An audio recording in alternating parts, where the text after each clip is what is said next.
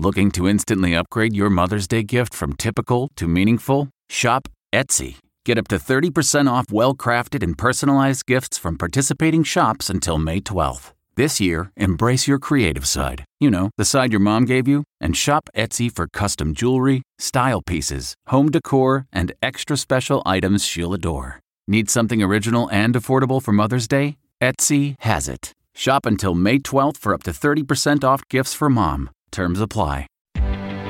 Reporter's Notebook. I'm Elaine Cobb in Paris. They say there's a pill for every ill, and now there are two for COVID. Pfizer today announced trials show its new pill can keep 9 out of 10 high risk COVID patients out of the hospital, and none of the symptomatic recipients died. Those results are so good, Pfizer has stopped recruiting for its trials and is concentrating on getting approval to sell it to the public. President Biden is already convinced, announcing the US has pre ordered millions of doses.